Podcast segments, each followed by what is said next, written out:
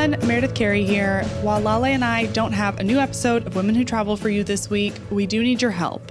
Spoiler alert for an upcoming episode, we're chatting about the ways that travel and the ways we approach travel have changed over the last 18 months. While hearing from people in the industry is a great temperature check, we also wanted to hear from you, our listeners. So, how has your relationship to travel changed? Your habits, your bucket list? If you have answers to those questions, record a voice memo of yourself on your phone and email it with your name and where you're from to women who travel at cntraveler.com. You just may find yourself on an upcoming episode. Thanks for listening, and we'll be back with a very exciting guest next Wednesday.